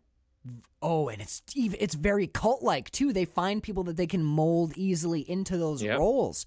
Yep. That's fucking brilliant, dude. Oh my god, I love that so much. Um, okay, let Slide whistle. um my, the idea that I I now you've sold me. I'm on board with you, but I think my idea is kind of fun too. So let me throw it out there. I don't think it's correct, but I think it's a cool way to look at it, which is incorrect answer though. That's Yeah. what makes this movie fucking brilliant. we should probably say that. Yeah, like Ari Aster listens. He's gonna listen to this, of course, obviously, and he's gonna be like, "You fucking idiots." um, but I like the idea that as they're laying there, looking up at these, uh, to to to use the language that I put in their heads, they're looking up at these like kind of quaint pagan pa- children's, you know, oh, uh, the finger painting. Oh, there's some blood in that one. You know, how weird. But we're trying to keep it on. My, but they're looking up at their own stories. You know, they're looking at their own futures, and j- it's just not sinking in. Yeah. And I think that that's part of that nature of of uh, uh, self fulfilling prophecy that I was saying. At at what point does that start to subliminally affect what happens to you in the future when you're looking at your own fate? it's all looking, part of the it's all part of the brainwash. yeah, but I like the I like the oh god, I like that idea better where they're like, okay, we need oh look, that's an idiot. He'll be be just perfect. I'm sure we can get him molded perfectly. I'm sure Pelle when he saw this friend group was like, check, check, Pre-made. check. Pre-made. Oh my god. Yeah, it's like it's like I'll in buy uh, a lottery ticket tonight because shit. it's it's like behind the mask, the rise of Leslie Vernon. Yes. Yeah, you want you you can't just go with her though. You got to find someone who's got a supporting cast of characters. You know, you need the oh there you go. You got the stoner, you got the jock. You're you're he's building a he's building a family bucket at KFC, Absolutely. and he just happened to walk in and they had one spare. They're like, this has got everything you want in it. someone someone ordered this 10 minutes ago. They're not picking it up. It's yours if you want it half price. Yeah, curbside's the been window for a bit, but it's good. curbside's been iffy, but we've got one for you. Yeah, this they never picked it up. All right, cool. Up, Pelle, could you pull your mask up for me? Thanks a bunch. Yeah. and what's your what's your contact info? Uh, He m- wait, knows his- Bailey's nose. my name is Pelle Pelelesen. Each of these, each of the members of this friend group are a different, are a different type of mask wearer. One is super like wears it in the car by themselves when they're driving. yes. While they're walking outside, that's Dani. probably Dani. Yeah, yeah, yeah, yeah. That and me. That's Fucking I've started doing that. Christian, Christian wears it half-assedly, like it's drooped below his nose because he's trying to make a good show of it, but doesn't really give a fuck. And if someone ever calls him on it, he'll like he'll like pull it up He'll over his nose, the nose scoop. Yeah, and then he'll pout a little bit and blame it on his mask somehow. Like, Yeah. oh, the elastics on these, you know. Oh, sorry, yeah.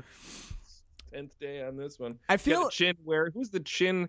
Like really doesn't give a fuck. There's no reason they have it on I their think face. It's I think. Christian is the chin wearer. okay. Mark no, Mark is the chin wearer. Christian is the nose dangler. We got the little chode nose that hangs out over your underwear mask. you know, Can't Um, never not see that meme whenever I an asshole with his nose peeking out. I'm like, your dick is hanging out of your. it's like a dingly little dingling. You, I think Pelle's the one who's always got it like on his ear. Yep, it's hanging. It's off always like, hanging on his ear. like Maverick in between dogfights. Yeah, yeah, yeah. But he's the Maverick, yeah. But also Pelle's the dude who if he sees someone approaching or if he's like suddenly, oh shit, someone's around, he gets it on real quick and then he does his smile and he's like, I'm so sorry, you know, and he does the that thing. And then I think we're out of ways that you can wear your mask. I think that's it. You, or you just don't give a fuck. You don't wear it. Like ah, Yeah. And, oh, you know what? Maybe we're wrong. Maybe Christian's a mask denier. Christian's the mask denier. yeah, this probably isn't even real though, Dani. Like, yeah, I can see All right, that. Oh, yep. It's the pandemic, Dani. Uh, Don't you ever don't you watch documentaries? Sorry to sorry to date the show and and freeze it in history forever, No. listener. But bro, You just turn you turn the hourglass on its side, baby. we sure did. Yeah, uh, the world's weird right now. Future listeners, stuff is strange. Okay, one of my favorite things ever is when they're all sitting at the the the first feast. Right, they're all hanging out at the at the tables. And we see the girls plucking flowers backwards. They're walking backwards and plucking flowers, right? Which I think, by the way, has something to do with time. I think that has something to do with like moving backwards and holding hol- and uh, like reaping spring, but not. I don't know. I'm not positive. I would like to n- understand the inner workings of this cult for sure. I think that one is he just thought it looked unsettling. I mean, it does for sure. Yeah, I mean, like probably like the thing, which Yeah. is it's just Mm. something about it is kind of weird. You know, it's it's that Henry James thing. One more turn of the screw. You know. Yes. Um, but one of my favorite moments, I think you need Mark in this movie. You really do. Four lines like, somebody should tell those girls they're walking stupid. like, if you don't have Mark, you're just there's no you need that little psst, that little release valve, and he- Yeah. without him, you don't have that, and it yeah, yeah, yeah. Mark is the Mark is the best release valve. He and he's. I like that he's not around for long because there is a Mhm. point where we need to start ratcheting up tension. So you got to get Mark out, and he does not last long, and he well, dies but off the screen. The thing that I fucking love about him is like in in a lot of movies, even like like one of my favorites, Cabin in the Woods, where your your archetype for that clown character is too much. You're too right. you, you're you're pulling me out of it too much, like just too much, just too much. Have you ever seen? I'm sorry. I'm No, sorry. Have you ever seen the uh, the the? It's a fake movie. It's a movie trailer for a movie that doesn't exist. It's got Christopher Lloyd in it. The, it's a fake movie called Gobstoppers or Oh my god, Gobstopper. it's been a long fucking. You have time, seen it though, yeah, right? I have. Yes. Okay, so uh, this archetype that you're talking about about you can be too much the clown, too much the goofy asshole. They put that that character into that ad. It's they they stop at a at a gas station and get some candy bars in this fake ad, and that's how they get the hey guys, it's the golden ticket, and they end up in the like evil Willy Wonka place. But the guy who the the like the guy who uh, is this Mark character, he goes uh is like, "Oh, look at these weird old candy bars." That dude leans his head and he goes, "My boner's got weird old candy bars." Yep. And you're like, "Oh, look, it's tickets, golden tickets to the chocolate factory."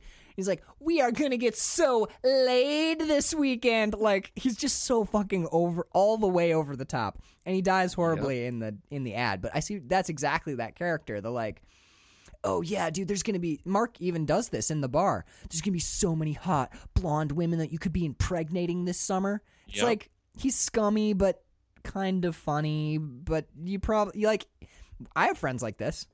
You know, where you're like sometime if if we were ever gonna go somewhere where there was a sacred tree, would not take some of certain of my no, friends. certain friends Yeah. do not come along. You're gonna pee on the tree. Yeah, you're man. gonna make a joke about the tree. You're gonna try. Mm, You're no. gonna say the girls are walking stupid, you know, like Ah, Some people you don't take to the cult meetings. For sure, for sure. Like you got your cult friends, and then you got your friends' friends. You know. Yeah. Um. So w- this the the walking stupid thing that happens at the at the stupa, which is spoilers, the uh, ritual suicide that kind of Is it their first? It's it's their first group dinner with the cult where the stupa happens, isn't it? uh I It think, is. I th- oh, the word is by the way, I had to look this up. It's it's A T T E S T U P A. It's a real thing. Uh at the it's at the stupa, I think. At the stupa. At the stupa. Um but I th- I think there's something there's something really cool about this if you're playing the runes game. If you're if you're keeping track of the runes as we go through because I- can't remember if this is their first dinner. I think it is. I think they just kind of like settle in for the night, go to Yep. bed, and then the next day is the at the Tomorrow's the stupa. What's the Atta Stupa? Yeah, and I I love the one character's response where he's like, "A real He one?" knows. Yeah. He's like, "Is it real?" And he goes, "It's pretty real." And he lays back like, "I'm about to see some shit." Let's before remind me to come back to him because I have a question for you about your thoughts on that character. But in that that dinner, the or the the meal before the at the tables are oriented in a rune. The rune is um, I'm I'm not positive how to pronounce this. Norwegians that are the the Scandinavian languages are kind of tricky, um, but I think it's Oth- it's either Othila or Otila. It's essentially Dagaz, which is the hourglass, but if you knock the bottom out of the bottom chamber, so it's like an X with a roof on it. See what I'm saying? Yes. So come in. Um, so the Othila stands for home, hearth, family, inheritance, tradition. I think tradition's what we're kind of Mhm. leaning on here, but Well, yeah. but also what it does is lets the sand out of the hourglass. If you're just looking at them as symbols, now you're erasing time entirely. And in a movie where the sun never sets and we very rare we get uh, like sporadic sleeping scenes, it can become difficult to track what day it is. In a- well, they too, because there's a baby constantly crying, so they're not sleeping; they're sleep deprived. So, which is a cult tactic. yep. Um, I what do you think? So actually, this would be a great time to talk about this because Mark even points it out. He goes, "God, I'm so fucking hungry. It's like they make it disgusting on purpose." Yep. Which they might be They do. doing. Yeah. Yeah. So the two there are two primary cult tactics. By the way, listeners, if you haven't started listening to last podcast on the left, if you're at all interested in cults, serial killers, aliens, weird shit, that is the podcast to go check out. I've listened to I, I'm really interested in cults. So having listened to all of their cult episodes, Heaven's Gate, uh, Scientology, etc., the two tactics that are almost universally employed, especially by Aum Shinrikyo, a Japanese death cult that was responsible for the uh, the sarin gas attacks in Japan in the 90s. Fuck. Sleep deprivation, because when you're sleep deprived, it's very difficult to think. If you have a, too many days where you can't where you don't sleep, you, your critical thinking just goes in the shitter. Two, underfeed them because that keeps them physically weak and your brain runs your body but your brain runs on calories. You know you need calories to think. So if you're not sleeping and you're not eating you become weak and malleable. That's what this fucking cult does to these fucking people man. Maybe they make the food disgusting on purpose so that these travel Maybe they do. maybe they do. And especially you got a bad night's sleep and no food and then you go and watch this ättestupa? Your brain breaks. Yeah um so let's talk about the at the unless you're unless you're Josh. Uh, unless you're Josh. Jo- uh, Josh is the one who was like, "Is it real?" That guy. Yeah. Yeah. Yeah, he's the one that that that knows what it is but won't tell anybody. He's like, you know what the stupa is? Tell me. He's like, no, that's good. You find out. Tomorrow. You find out. You'll out. find out. So let's talk about Josh. What do you think of his character? What do you think of that character? Why would you? What do you think of his decision to not warn his friends that what they're about to see might scar them for the rest of their lives? I think there's a lot going on with that. I think Josh knows that if this is an actual ättestupa, then he has a chance to to write the most incredible thesis ever and and make his his mark on anthropology, like whatever. Like he's he sees if this is the real if this is a real fucking deal that I'm going to see tomorrow, I have an opportunity from a- an intellectual standpoint, from for my college paper, for my doctoral thesis Right. this is a fucking holy grail. If I let on what might happen tomorrow to my group of friends, we won't be here tomorrow when this oh, happens. Oh, I see. Okay. I think there's a little bit of that, and I also think it's a little bit of he might not. he might think he knows what it is, but I don't think he knows to the extent of what it is. Two people jumping off of a cliff, right? So Right. He he's aware of what it entails, right. but I think he wants to see how far they're going to go with it. kind of thing. Exactly. It's like are they going all the way, all the way? Or are we going to get a pantomime? Like, but I think it's. I think that somewhere deep in him, he knows that this probably is going to be real. And if it is, if I'm that lucky, then I'm going to be. I'm going to make my my mark in history at this school, nationally, internationally, as a person that like. That, uh, that has discovered this or whatever has brought it now to new got, light. Got to like view one. got to view one as an outsider and i've got yeah so that's where i think that is coming from like if if he lets on what it might potentially be those friends are gonna be like well we are leaving then Yeah, we're all gone. We're not going to be here for this. and this sounds horrible right his reaction later I, when uh, christian comes in and is like like how how are you doing? No Dani comes over i think Dani Yeah. Dani comes over and she's like how are you doing? Oh, that was pretty intense right? That was freaking crazy. And he goes yeah i'm good i'm good. And he's Yeah. working on his thesis. He's an interesting character. They all kind of represent people out of balance people who don't have balance. I knew, anth- so I took like a couple anthropology classes in college, but I knew a couple anthropology majors in mm-hmm. college. And the grad students who were doing anthropology, a couple of them kind of had this thing going on where, like, they would tell you about just atrocities, right? But they would tell you with that, like, that, like, happy gleam or that, fa- yeah gleeful not happy, almost. but like that fascinated gleam where they because they're interested in so interested in the workings of societies they lose sight of the people that make up those societies. There it, it creates a cognitive dissonance in a way in a weird sort of way where he just saw two people Kill plummet to their death. yeah. But it was filtered through this oh right. oh, this is how this culture behaves, and this is how I can write about this, and this is it, it becomes all intellectual with no it's like the nothing else. right the sciences without heart are their own kind of atrocity in a way Yes. you know that's and i They're sterile and without and without human emotion attached. It's all just letters on a letters on a page, I guess. Like Right. I don't know. and his his respect his air quotes respect for these people is i think kind of false in a way. It is. because they're, they're they're more like bacteria in a petri dish that you're studying through a microscope and not being part of that community. That is a perfect. That is a pitch perfect description of how he looks at him. Bacteria through a microscope. When he finds out about their most sacred, most holy texts, and he asks if he can take a picture and is told no, the very first thing he does is completely disregard that. And Yep. he essentially goes and it'd be like breaking into a church to photograph pages of a, like the the Bible. ult- it's the ultimate sin, man. It's sacrilege. It's fucking. right. He's It's rubbing your feces in the face of its fucking deities. Like, Yeah, come on, he's man. he's thinking about nothing but he's found he's discovered these people and they fascinate him, but all he's interested in is what they're what they can do for him Absolutely. by by his observance of them, you know? Like he's he is trying to he's trying to take advantage of in a very real sense these the, the hospitality of this group.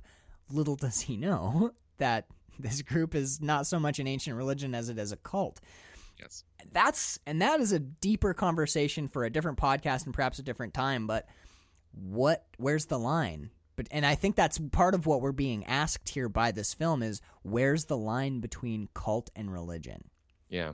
you know well, like i mean yeah there's a there's a famous joke about it where uh, there's a central there's a central figure of absolute power uh, in a cult, there's a central figure of absolute power who, uh, you know, makes up all of the rules and dominates people's lives, um, f- you know, for the f- all- entirely.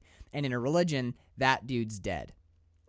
yeah. like that's the that's the uh, that's the my I think it's a Joe Rogan bit actually, but that's that's this to a T. You know, they're they're are they serving gods? They do they talk they do talk a little bit about gods, right? Because they the kids do rune carving yeah. to work magic. wow, that's like a blind spot in this whole thing for me.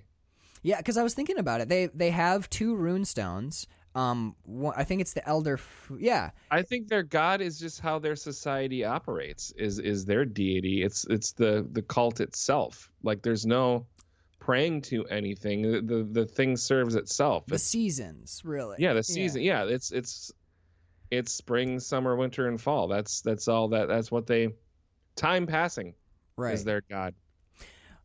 I like that, especially with the the very um, hourglass runes that we have, and the way that this plays with time. I like that. That time is their god. That would explain why time behaves strangely while we're there. It's like the presence of the the Yeah. unseen presence of their of what of their deity.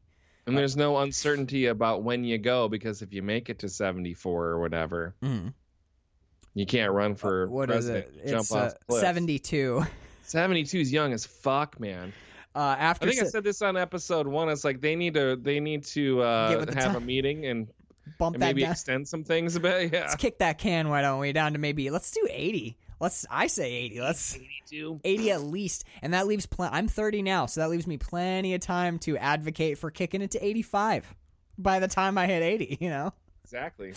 um so well, okay there's a moment we we definitely talked about them jumping and the absolutely stellar practical effects of those heads exploding like the this the suicide scene is very shocking very gory and very well done all the way around um It, I feel it in well, the first time I saw the scene. I felt it in like my soul box. yeah right? Like that that part. It's just above, just like just above the xiphoid process, squished between my heart and right lung, like right, Dead center. Yeah, yeah. just dead center. like center. a sour, sick kind of. Yeah, yeah. I felt the Yeah. same way, man. Like, oh no, all my wind is gone now.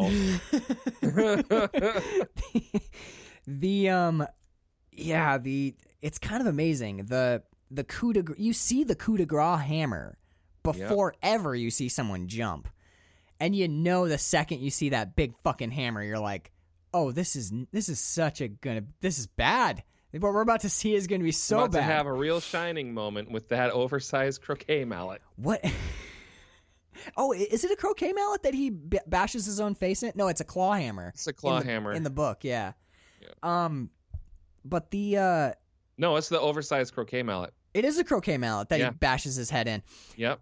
I was wondering, do you think clearly Ari Aster is a fan of horror films? Obviously.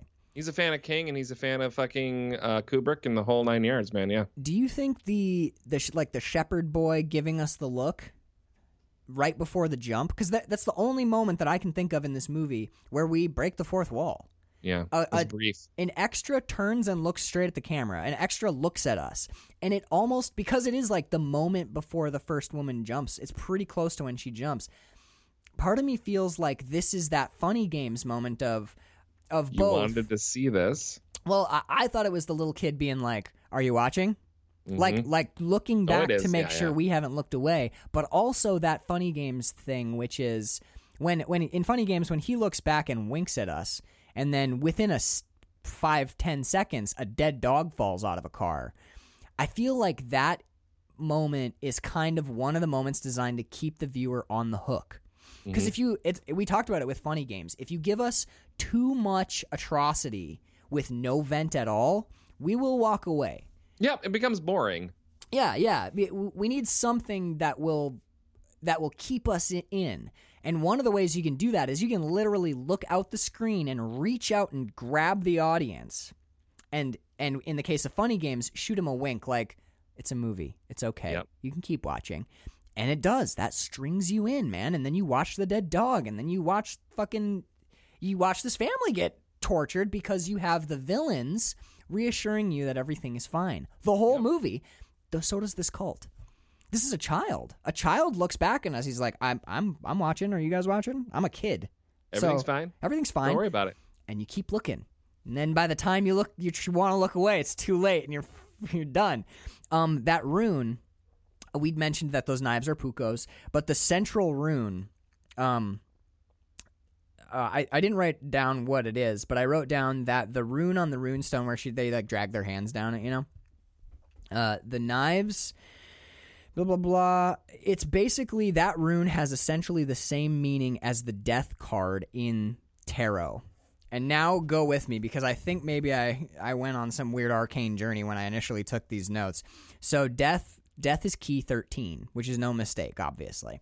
Right. Um and actually, if you don't mind, can I talk about the occult very briefly and the significance Please of 13? do. I mean, it's. I feel like it's important. Okay, so Yeah. I'm gonna do thing with my hands, listener. You can follow along at home. My dad explained this to me when he was explaining why the number zero is so important for math and for human society in general. So there are certain numbers that people back in history could count to, right? With their hands. A lot of people think you can count to 10 with your fingers, but that's not true.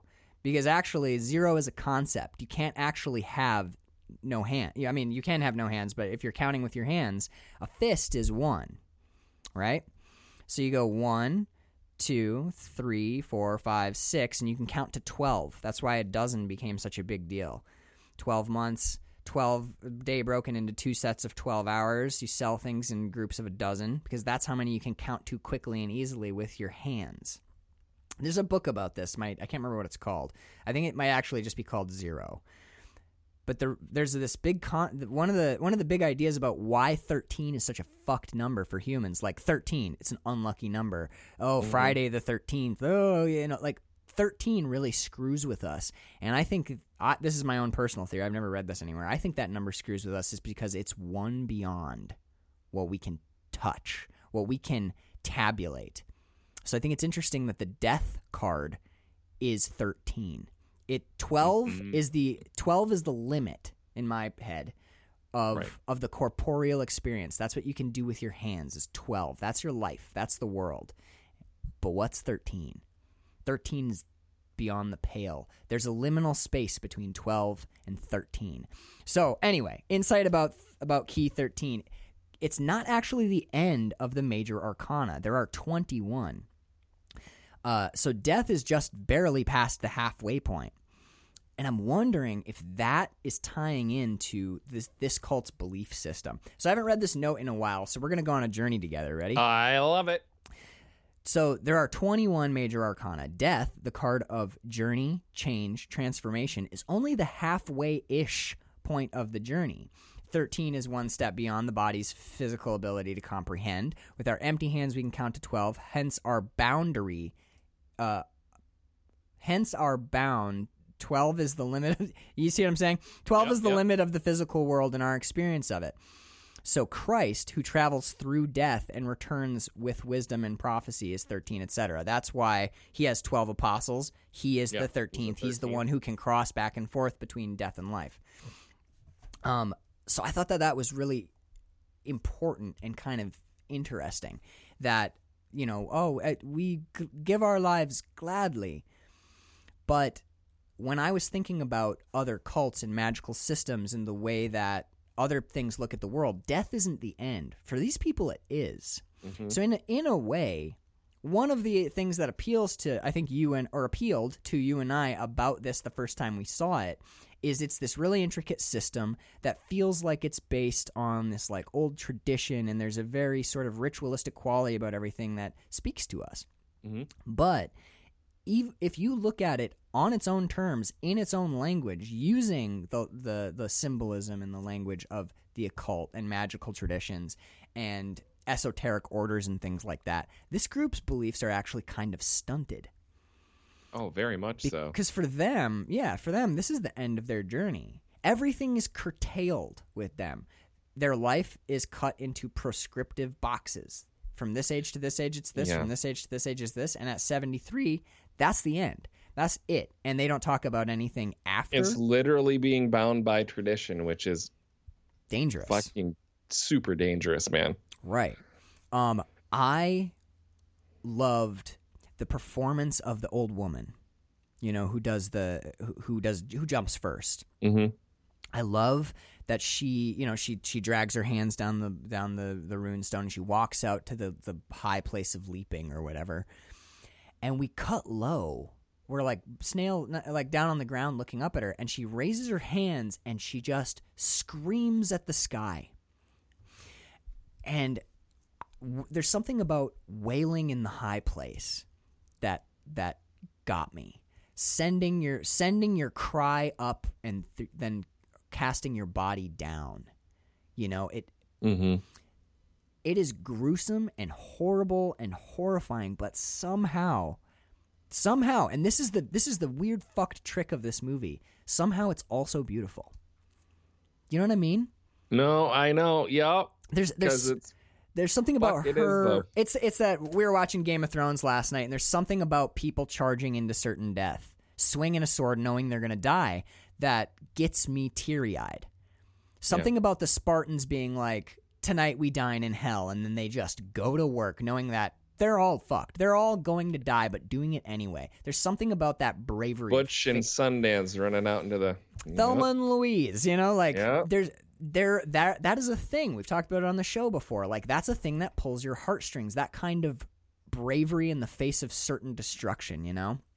And there's there's something about this moment that when the the grand high poobah lady comes over and she's like trying to explain the ritual to to Dani and co when my time comes I'll go gladly.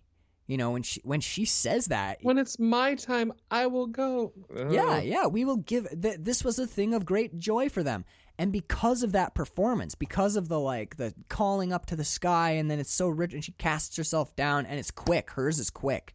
Pop! That head goes like a grape skin, man. It's uh, it's amazing. And then because of that, because we had that beautiful moment, when the high priestess comes over and she's like, "No, it's cool," you're like, "Yeah, guys." Is it though? well, now, now, yeah, you get a couple watches in, and you're like, "No, lady, fuck you. This is horrible." But that first time through, you almost like turn to Dani and the group with your arms crossed, like, "Uh, yeah, guys, it's a beautiful thing. Okay, Absolutely. guys." You know, um, You're judging them. This is their hu- this is their history. We're watching here.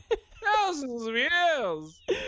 Um, I think it's really important to I, I I don't know if we mentioned this, but the first thing that Dani Dani goes to to Sweden to try and escape the reality of her family's suicide or of her sister's suicide and the murder of her parents, but it was a big ritu- it was a big ritual suicide that killed her family. She arrives in this village and the first thing she sees is a ritual suicide It's a little heavy. right out the gates. Uh, yeah, and we get that we get that her great response to it, but there's something there's something about the hammer blows that I noticed as well.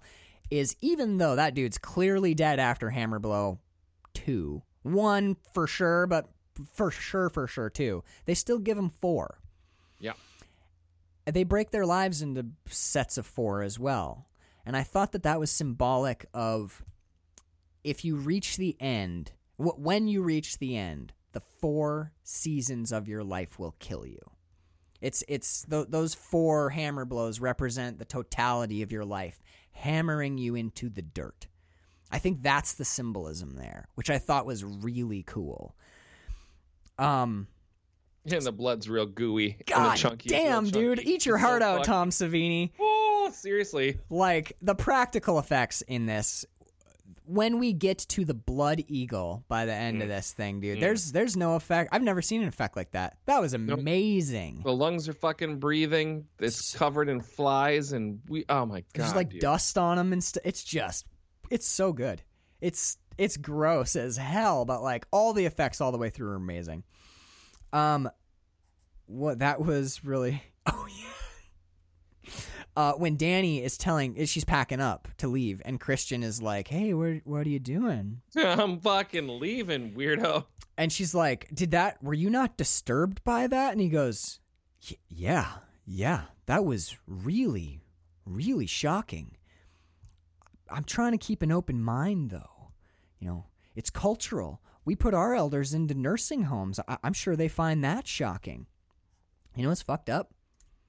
He's not wrong. Yeah, he's right. He's 100% right. My first thought, because when he's Yep. like, I'm trying to keep an open mind, it's cultural, I was like, what are you talking about? And then he, when he said the nursing home thing, I was like, yeah, that is actually Yeah, pretty, yeah. that's pretty disturbing. We have buildings all across the country where we send our elderly to slowly die. And when the movie points it out to you, the first time you watch the movie, The, I was gonna say the first time you're like, oh no, that makes sense. Right, they're fucking aligning us. Regar- Even someone from outside of the cult is aligning us with their he's making points. yeah. he like and uh, and even even on like third watch and by like you know the fourth or fifth you're like yeah okay the ättestupa I'm I'm I've seen through it okay I've Yep. I've shaken this part of Ari Aster's cult programming. But the nursing home line's still not wrong. No. And that's that's part of the weirdness of this movie is it's got lots of barbs in it. Where when you can shake some of it, but some of it's Someone's sticking to your underwear, man. It's That- just like you're just OxiClean, but that stain just ain't